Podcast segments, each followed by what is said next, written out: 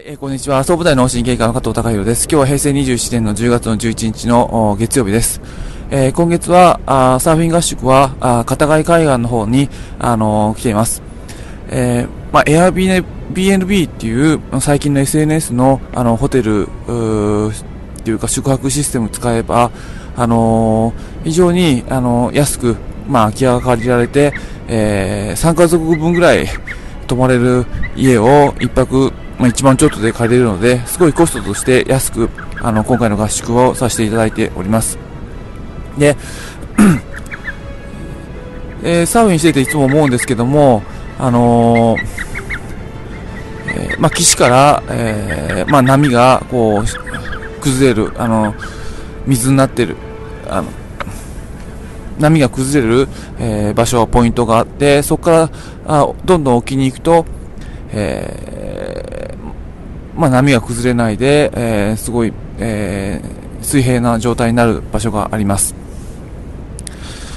で、えー、まあ、波待ちをするっていう場所っていうのは、えー、そういった波が崩れる場所を越えて、えー、波のない、あのー、平面水、水面が非常に穏やかな場所で、えー、板の上でぷかぷか浮いて待ってる、えー、ことがあの多いんですけども、えー、通常そこまで行くのに、まあ、岸からそこまで行くのに初心者の僕としては、えー、波を越えていかなきゃいけないので波が崩れるポイントを越えていかなきゃいけないので、まあ、非常に大変です、え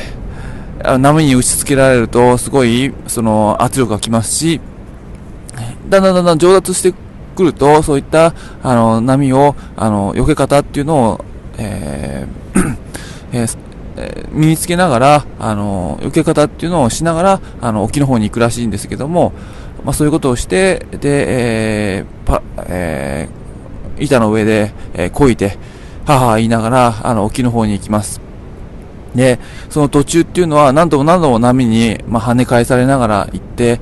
現実的には苦しい状況なんですが、行ってしまえば楽です。で、これは、なんかいろんなことにも通じるのかなと思います。自分が帰りたい時っていうのは、岸から、まあ、その沖の方に、うん、帰りたい時っていうのは、途中の波の状況、波が打ち付けられるかあの状況を超えなきゃいけないので、まあ、超えてしまえば楽なんですけども、そういったとこに行くには、変化の時っていうのは、どうしても、何らかの、まあ、苦しい状況っていうのは、あの、避けられないんじゃないかなと思います。その苦しい状況っていうのが、まあ、先を見据えての苦しい状況なのかっていうことで、プラス、その苦しい状況のうまい、避け方っていうのを見つける指導者に出会うっていうことは、あの、非常に大切かなと思います。で、えー、よく普段はその苦しい苦しいって言って苦しい状況だけに、まあ、かまけてしまうことがあるんですけどもあのもっと楽になりたいんであればやっぱり先を見据えてそっちの方向に変化していくっていう勇気を持つっていうことが、まあ、一つ重要かなと思います。その波打ち際だけで、えー、波に何度も何度も打たれながらあの一生を終えることっていうのはもちろん自分の選択肢としてできるんですけども、まあ、それは非常に、まあ、きつい、まあ、きつくてそのまあえー、実際問題はその波を越えて沖に行くより非常に体力を使いますのでまあ、きついんであればその楽になるにはどうしたらいいかっていうのをあの絶えず考えながら、あのー、まあ、変化する勇気を持って、えー